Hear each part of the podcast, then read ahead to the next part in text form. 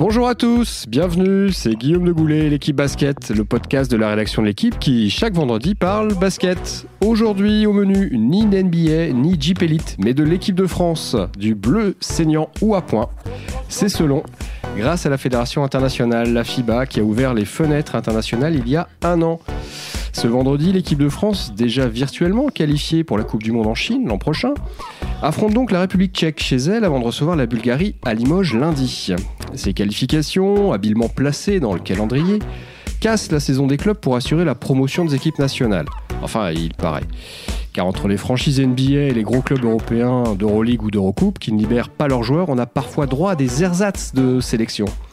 Même pas des équipes A, B ou C, on peut même parfois aller jusqu'à la lettre F, à en croire Tony Parker qui lui fut longtemps la vitrine des Bleus. Une manière de dire que ces fenêtres, euh, boudées et décriées lors de leur mise en œuvre, sur fond de guerre pour le contrôle du basket européen entre Euroleague et FIBA, ressemble plutôt aujourd'hui à des vasistas. Pour trancher ce débat passionnant, vasistas ou fenêtres, qui agite toujours la planète basket, et m'accompagner pendant une grosse demi-heure, j'ai réuni un trio de spécialistes de la question avec Liliane Trévisan. Bonjour Liliane. Bonjour, bonjour à tous. Alors je précise, je ne suis pas carnivore, mais j'adore le bleu. Yann Onona, salut Yann. Salut Guillaume, salut à tous. Et Arnaud Lecomte qui a eu le privilège rare de voyager avec les Bleus et qui se trouve actuellement à Pardubice. Salut Arnaud. Salut, bonjour tout le monde. Voilà, vous savez tout, ou presque, alors on prend une grande inspiration. 3, 2, 1, début du game. Pardubice en Tchéquie, son château gothique, euh, son pain d'épices réputé, son grand steeplechase et ses passionnés de sport, surtout de hockey, hein, qui vont d'ailleurs avoir le bonheur d'assister à un beau match de basket international entre leur sélection, déjà qualifiée pour la Coupe du Monde, et la France, euh, donc ce vendredi soir, sous tes yeux Arnaud. Euh, franchement, c'est plutôt sympa ça, non? Ah, c'est plutôt sympa, oui, parce qu'il paraît que l'ambiance est plutôt rigolote. les Tchèques ont gagné leurs quatre matchs jusqu'ici à la maison, dans cette même salle à, à Pardubice, la salle du légendaire euh, gardien de hockey euh, Dominique Kazek. Euh, voilà, donc la culture ici, c'est plutôt du hockey, mais manifestement, ils y ont installé une petite culture basket depuis l'instauration de ces fenêtres ou vasistas du côté tchèque. On s'en réjouit puisqu'on s'est déjà qualifié pour la Coupe du Monde, ce qui pour ce pays, un immense pays de basket, ben, c'est un bel accomplissement, on dira. Donc on peut supposer en effet que l'ambiance sera plutôt sympa demain soir pour ce Tchèque France. Arnaud, Lily, euh, Yann, si on se replonge un petit peu dans, l'histoire, dans la naissance, la renaissance de cette fenêtre internationale, euh, voulue donc par la FIBA, comme je disais en, en préambule, aujourd'hui, avec un petit peu de recul, est-ce que c'est une réussite ou est-ce que c'est, selon vous, un échec? Qu'est-ce qui se lance?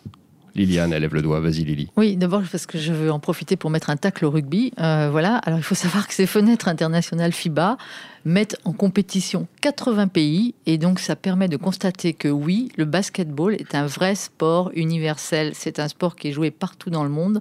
On a 80 pays en course dans ces fenêtres FIBA. C'est énorme. Euh, et, et, et, contrairement à ce qu'on pourrait croire, il y a du monde dans les salles et dans des endroits improbables. Alors j'ai noté quelques moyennes de spectateurs assez faramineuses. Vous vous en souviendrez parce qu'il y avait une énorme bagarre générale. Il y a eu aux Philippines un Philippines-Australie joué devant 23 500 personnes. Bon, ça a dégénéré, mais il y avait 23 500 personnes pour un match de basket. Un Nouvelle-Zélande-Chine, c'est 7 838 spectateurs. Un Jordanie contre l'Inde, ça vous parle ça Dans la Amsla Arena, c'est 5000 personnes. Et un, à Helsinki, bah, évidemment, euh, contre l'Islande, la Finlande a fait le plein avec 12 183 personnes. Et vous avez encore des destinations plus exotiques. La République dominicaine qui joue contre les Bahamas. Bah oui, il y a du basket aux Bahamas. 8000 personnes pour voir un match de basket. 9000 à Porto Rico à Porto Rico pour un match contre le Mexique. Je veux dire, voilà, ça a l'air très exotique, mais en fait, ça montre quand même, un, que le basket est un vrai sport mondial, et deux, que ces fenêtres attirent du monde. On arrive à remplir des salles, et ça permet aussi, effectivement, de manière assez contestée, puisque ça entre en collision euh, dans le cadre de la guerre Euroleague-FIBA euh, avec le calendrier de l'Euroleague, ça permet aussi, et c'était un petit peu une des volontés de la FIBA, indépendamment de la volonté politique de se positionner sur cet échelon international du basket, euh, ça permet aussi d'exposer les sélections sélection nationale dans des villes ou des endroits où forcément on n'aurait peut-être pas eu la chance de les voir avant. Alors, je poser une question volontairement provocatrice. L'équipe de France, euh, Carnot va avoir le, bonheur de suivre là pendant 3-4 jours entre Pardubice et, Limoges. C'est vraiment l'équipe de France quand on regarde la composition? Parce que je vois pas de star NBA, je vois pas de star d'Euroleague, je vois pas de joueurs d'Eurocoupe. Ah, bref, je vois pas les internationaux français que je connais. Le grand public, en regardant la liste des sélections, même s'ils sont de très bons joueurs de basket, on sait que le réservoir français est très profond et de qualité. Mais on a envie de voir les meilleurs quand on voit l'équipe de France, non? C'est la définition même de la sélection nationale. Euh, oui, je confirme. Donc c'est pas, c'est ce qu'a dit, c'est ce qu'a voulu dire Tony Parker quand il disait qu'on voyait l'équipe de France euh, euh, F, c'est ça qu'il a dit? C'était la, lettre F, la lettre F, qu'il a utilisée, oui. D'accord. F comme France. Oui, oui c'est ça. Ça devait être ça qu'il voulait dire. Euh, c'est la première fois depuis de très nombreuses années que la Fédération française a parfois du mal à complètement remplir ses salles quand l'équipe de France euh, joue sur le territoire. Donc, donc il y a évidemment un problème de visibilité et puis un problème de, de casting. Et donc il faut revenir euh, à, la, source de tout ça pour, euh, pour comprendre. Pour comprendre, à l'origine, euh, il y a une discussion entre la FIBA et la NBA, hein, une dispute parce que les équipes nationales sont, sont sollicitées tous les étés. Donc la NBA râle, la NBA veut que ces joueurs soient un peu, plus, un peu dispensés de ces étés à rallonge, de ces saisons à rallonge après ses propres calendriers fous aux États-Unis. Et donc, finalement, euh, les instances se mettent d'accord pour euh, essayer d'imiter le football, alors que le basket n'est pas le football, euh, pour créer ce nouveau calendrier. Donc, résultat, il y a un championnat d'Europe qui a disparu. Au lieu d'être joué tous les deux ans, il est joué tous les quatre ans, maintenant, désormais. Et on a une compétition, la Coupe du Monde, qui est mise en avant pour être qualificative pour les Jeux Olympiques. C'est pour ça qu'aujourd'hui, euh, il y a ces fenêtres. Et c'est pour ça qu'aujourd'hui, pendant la saison, on ne peut pas avoir nos stars parce que l'NBA ne libère pas euh, ses stars. Et l'Euroleague, qui est en guerre avec la FIBA, bah, comme conséquence, ne libère pas ses stars non plus. Alors on a bien compris le contexte, on a bien compris à la fois les, avantages euh, présentés par Lily, les, inconvénients soulevés par Yann. Ah, Arnaud, euh, tu les as suivis particulièrement durant toute euh, cette campagne de qualification. L'équipe de France, elles ont vraiment un sens, ces qualifications. On a l'impression que l'équipe de France est déjà qualifiée depuis un bon moment. Là, on est dans le deuxième tour. Il y a déjà eu, on le rappelle, l'an dernier, un premier tour. ils enchaînent les victoires, ils en ont perdu qu'un, un match.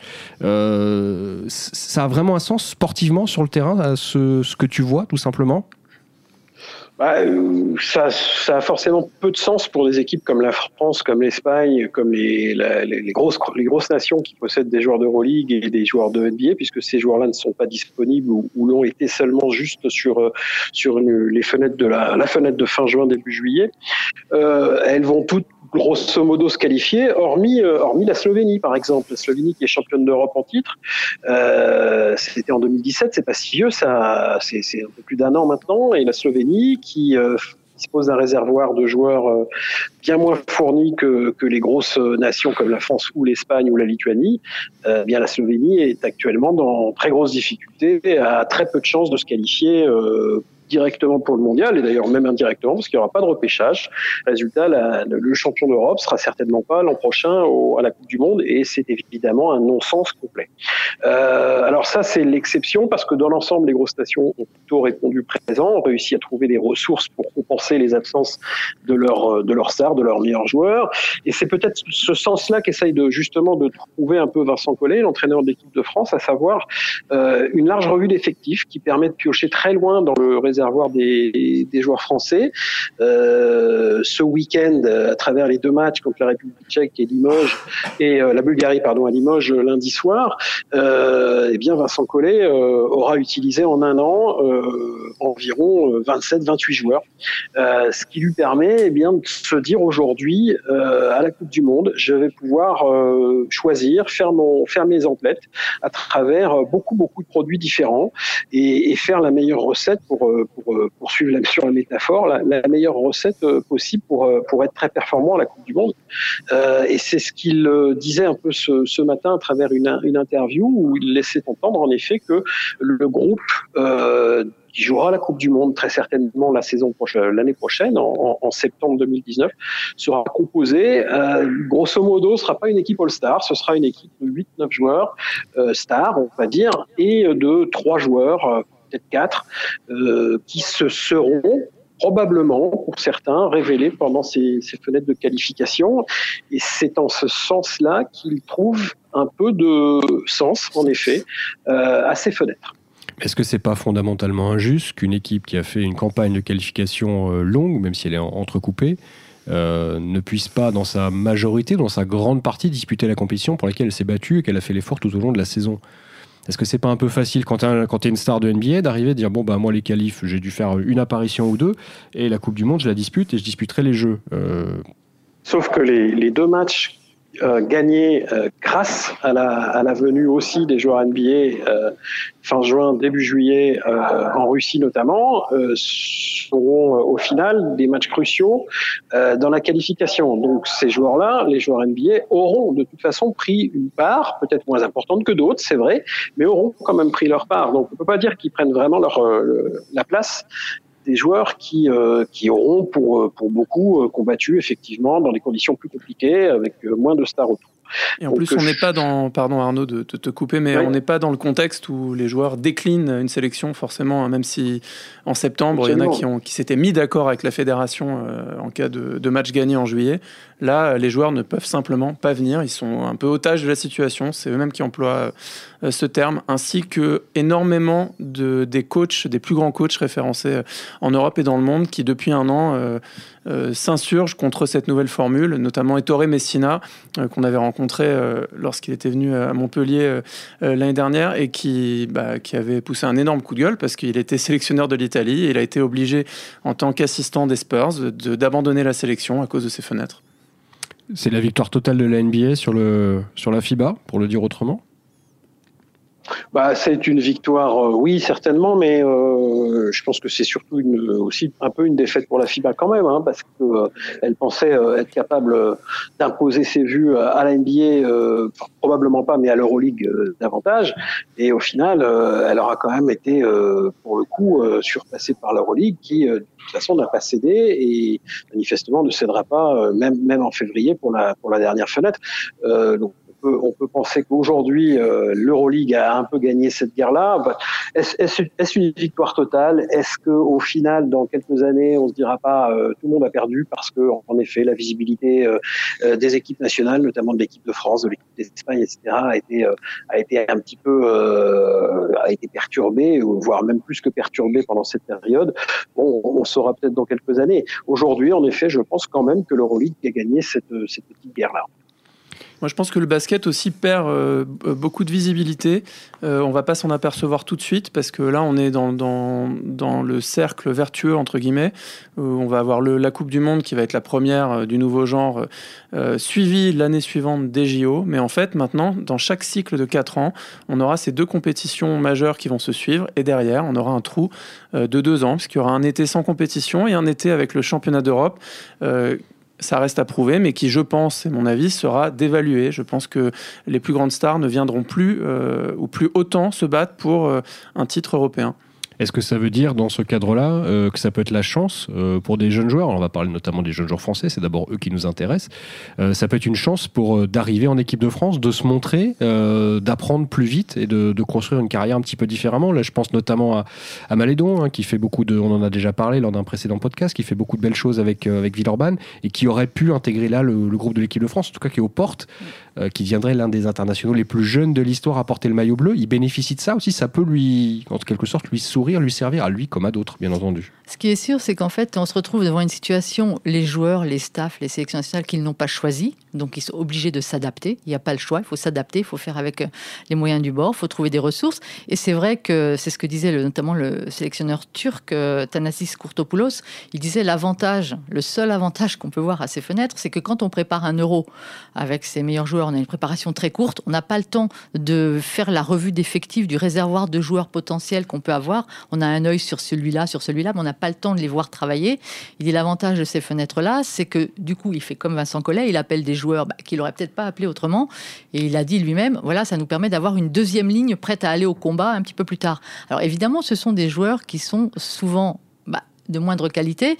Je me souviens avoir une conversation super touchante avec Paul Lacombe avant même le premier match de fenêtre internationale où il savait qu'il allait intégrer l'équipe de France, où je lui ai dit oui, mais bon, euh, ça peut être un one shot, ça veut peut-être ça veut pas dire que tu vas aller faire la Coupe du Monde, ça veut pas dire que. Et il m'a dit, euh, il m'a dit mais, mais, mais, mais vous parlez comme des journalistes, vous vous rendez pas compte ce que c'est que de porter le maillot de l'équipe de France, même si c'est pour une fois, deux fois, dix fois, même si je sais qu'il y a des gens bien meilleurs que moi au-dessus de moi qui peut-être quand le moment sera venu vont me prendre ma place. Et il me dit mais, mais moi je ne demande que ça, jouer ma place en équipe de France, euh, avoir des armes pour lutter, etc. Bon, alors lui c'est déjà un joueur quand même plus ou moins confirmé, même s'il est en pleine progression actuellement.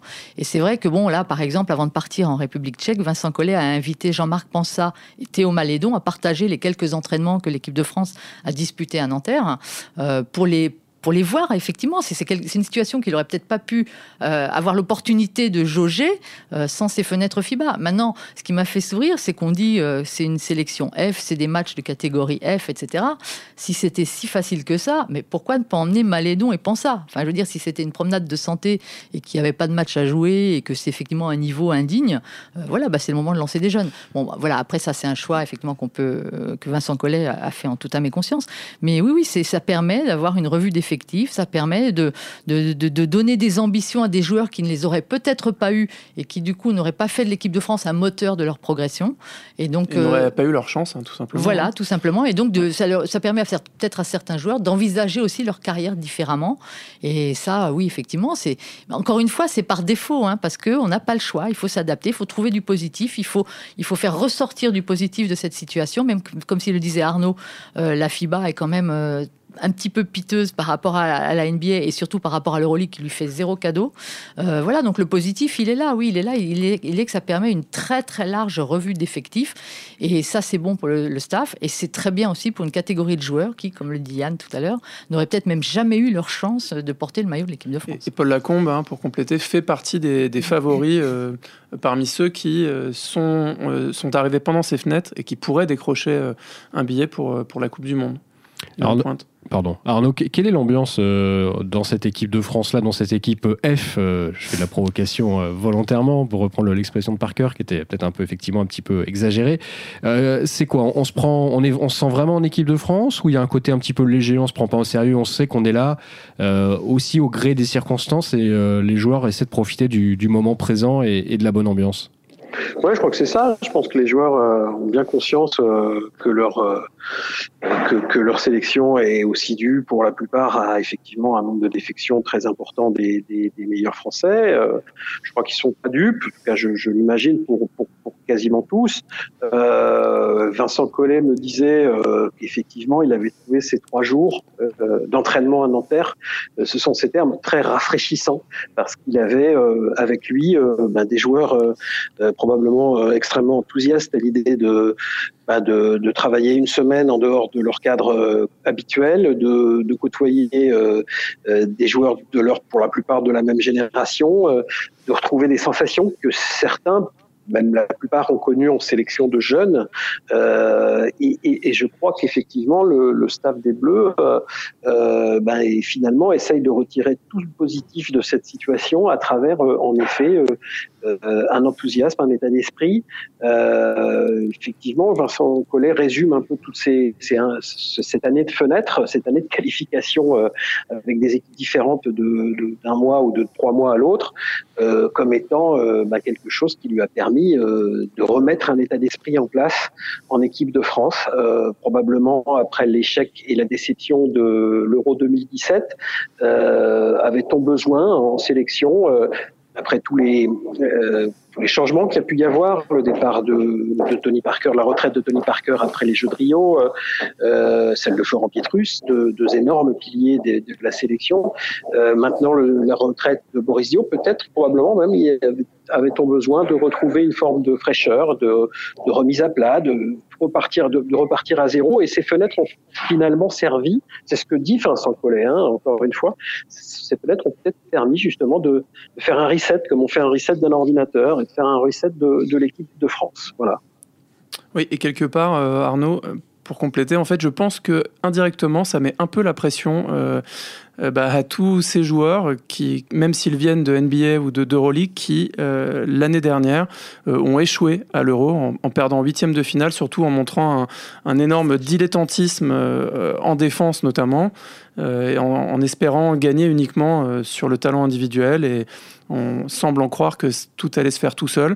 Là, on voit effectivement des joueurs moins cotés euh, qui montrent un état d'esprit différent, qui a réussi à se sortir de mauvais pas, même si c'était en Belgique ou, ou, contre des nations censément inférieures, et qui montrent des plus grandes qualités collectives ou en défense en tout cas, et l'état d'esprit dont tu parlais. Et, on peut espérer, on peut espérer que ça que ça crée quelque chose, que ça cimente quelque chose et que ça force les, les futurs revenants hein, de NBA ou d'Euroleague à se, à se plier à ce, à ce nouvel état d'esprit. D'ailleurs, au mois de juin, euh, je pense qu'on l'a ressenti, euh, notamment dans le match euh, en Russie.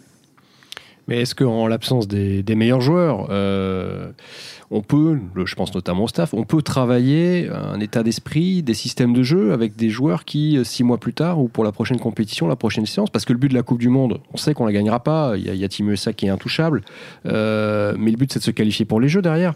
L'idée, c'est quand même de mettre en place des systèmes de jeu clairs, une identité claire. Si vous changez les joueurs, si vous remplacez euh, des soutiers par des stars ou des stars par des soutiers, vous, pas, vous ne pouvez pas fonctionner de la même manière. Comment on fait dans cette, dans cette configuration-là? Je crois qu'en fait, euh, comme Yann l'a exprimé tout à l'heure, euh, l'une des identités marquantes de l'équipe de France et l'un des paradigmes incontournables du jeu de Vincent Collet, c'est la défense. Il faut défendre, il faut être collectif, il faut avoir le sens du sacrifice, il faut avoir le sens de l'aide, etc. Et c'est quelque chose qu'il obtient paradoxalement beaucoup plus facilement des joueurs avec lesquels il fait ses fenêtres. Pour en avoir discuté avec lui, c'est très clair. Il m'a dit c'est des gars, c'est des garçons qui sont motivés, qui sont à l'écoute, euh, qui sont disciplinés. Voilà, donc il n'a pas de problème à faire passer ses principes de jeu avec cette génération-là, enfin cette, génération, avec ces joueurs-là. Euh, et je ne pense pas qu'il déroge énormément aux principes de jeu qui régissent l'identité de l'équipe de France euh, quand elle joue avec ses stars, etc. Bon, évidemment, offensivement, il n'a pas les mêmes talents, donc il est de composer différemment. Mais pour ce qui est de la défense. Le système demeure, les hommes changent, pour voilà, résumer C'est un petit peu ça. Je pense que les hommes s'adaptent. Et, Vincent Collet doit sans doute s'adapter à la marge, euh, évidemment, puisque notamment euh, offensivement, il n'a pas le talent qu'il a quand tous les gros euh, joueurs NBA et d'Euroleague sont là. Mais je pense qu'il s'adapte à la marge. Mais je pense qu'il peut continuer à travailler avec une cohérence dans l'avancée de son jeu, de ses systèmes. Et il le fait avec d'autant plus de plaisir que pour ce qui est d'un domaine comme la défense, où effectivement la volonté, l'envie d'aider, de faire l'aide, de, venir euh, presser quand on vous demande de venir presser, euh, bah, ces gens-là, ils l'ont. Et il faut le dire aussi, parce que vous le savez, vous avez été des suiveurs privilégiés de l'équipe de France. Tout n'est pas toujours rose dans la vie du collectif de l'équipe de France. Quand il y a des mecs de NBA, des mecs d'Euroleague, des stars par-ci, des stars par-là, il y a des petites guerres d'ego, il y a des euh, petites frictions d'ego, etc. Et ça, ça n'existe pas dans cette équipe-là.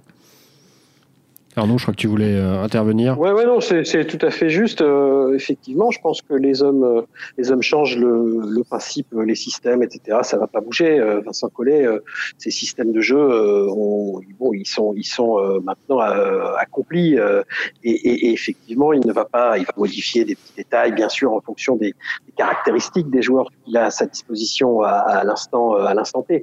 Mais dans l'ensemble, effectivement, je pense que c'est pas un souci majeur euh, si vous voulez, sur le plan du fond de jeu, si, si on peut euh, utiliser cette expression, c'est pas un souci majeur que d'avoir euh, à modifier son effectif d'un match à l'autre.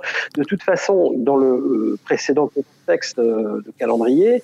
Euh, d'une année à l'autre, il, il, reprenait peu ou prou les, les, les, mêmes joueurs et il reprenait aussi quasiment à, zéro d'une année à l'autre les, les, bases du jeu et, à, travers justement l'état d'esprit et, la défense principalement. Après, le, jeu d'attaque, euh, de toute façon, c'est tous les ans, on remet ça sur le, sur le tapis en fonction des joueurs dont on dispose et des, des qualités dont on dispose avec, avec ces joueurs. C'est pas du tout comme une équipe de, de football dont on dirait, euh, bon, ben voilà, euh, effectivement, elle, elle, met en place un fond de jeu. Là, le, le, le basket, c'est un petit peu autre chose.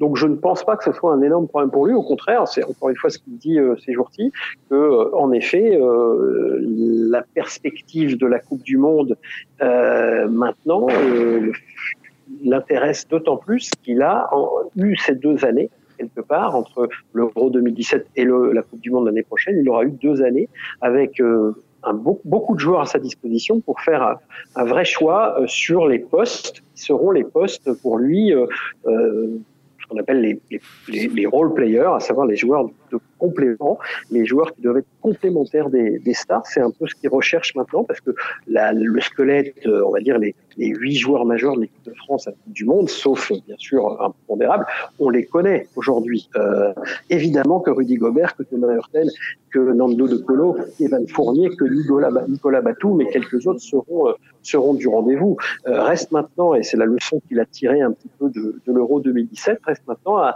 à, à compléter euh, ces, ces 7-8 joueurs majeurs par 3-4 joueurs qui, auront la, tâche de, bah de, jouer les hommes de l'ombre et de, mettre de, l'huile dans les rouages, comme il dit. Euh, et c'est euh, intéressant pour ça de disposer d'une grande palette de, joueurs, comme il l'a sur ses fenêtres de qualif, pour pouvoir euh, faire un choix euh, en espérant le plus performant possible l'été prochain. Donc en résumé, vous êtes tous ravis de ces fenêtres internationales si, si je résume d'un mot. Bah, bah, moi, je, sais pas, le, moi je, je, trouve. Tu découvres par Doubitier, donc toi t'es content, oui, je comprends bien. Nous, on est resté à Boulogne. Euh...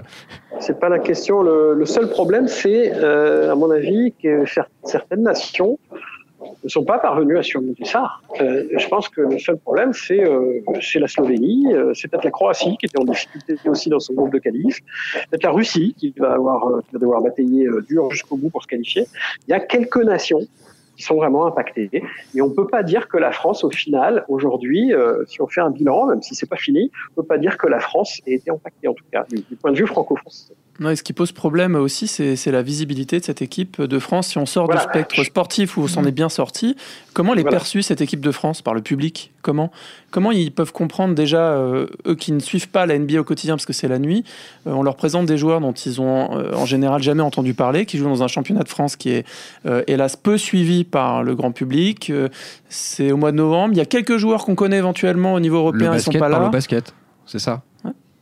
Comment, comment on sort de ça et comment le public perçoit ça euh, aujourd'hui? Et qu'est-ce que ça signifie, je veux dire, pour la notoriété de l'équipe de France? La fédération, euh, juste pour rappel, Jean-Pierre Suta avait dit qu'ils estimaient leur manque à gagner chaque année, je crois, à 1,5 million d'euros. Je suis pas sûr du chiffre, mais il parlait de quelque chose comme ça, euh, à cause des campagnes estivales qui n'ont plus lieu euh, pour les matchs amicaux. Donc Effectivement, cette année 2018, il n'y aura pas eu de campagne estivale. Euh, on n'aura pas vu Robbie Gobert sur le territoire français, par exemple, qui est considéré quasiment comme la, la star actuelle du, du, basket français à travers, à travers ce qu'il fait en NBA. Euh, c'est un vrai souci en termes marketing, en termes de visibilité, on est bien d'accord, euh, sur euh, les années comme 2018, euh, les années creuses où il n'y aura pas de grande compétition suite à, au réaménagement du calendrier international. Ça, c'est un vrai problème. Après, moi, je, je tout à l'heure l'aspect purement sportif, hein, mais sur le plan marketing, visibilité, oui, c'est probablement un souci pour la fédération. Disons que c'est un peu un paradoxe dans la mesure où la FIBA comptait aussi un peu sur ses fenêtres pour exposer son sport.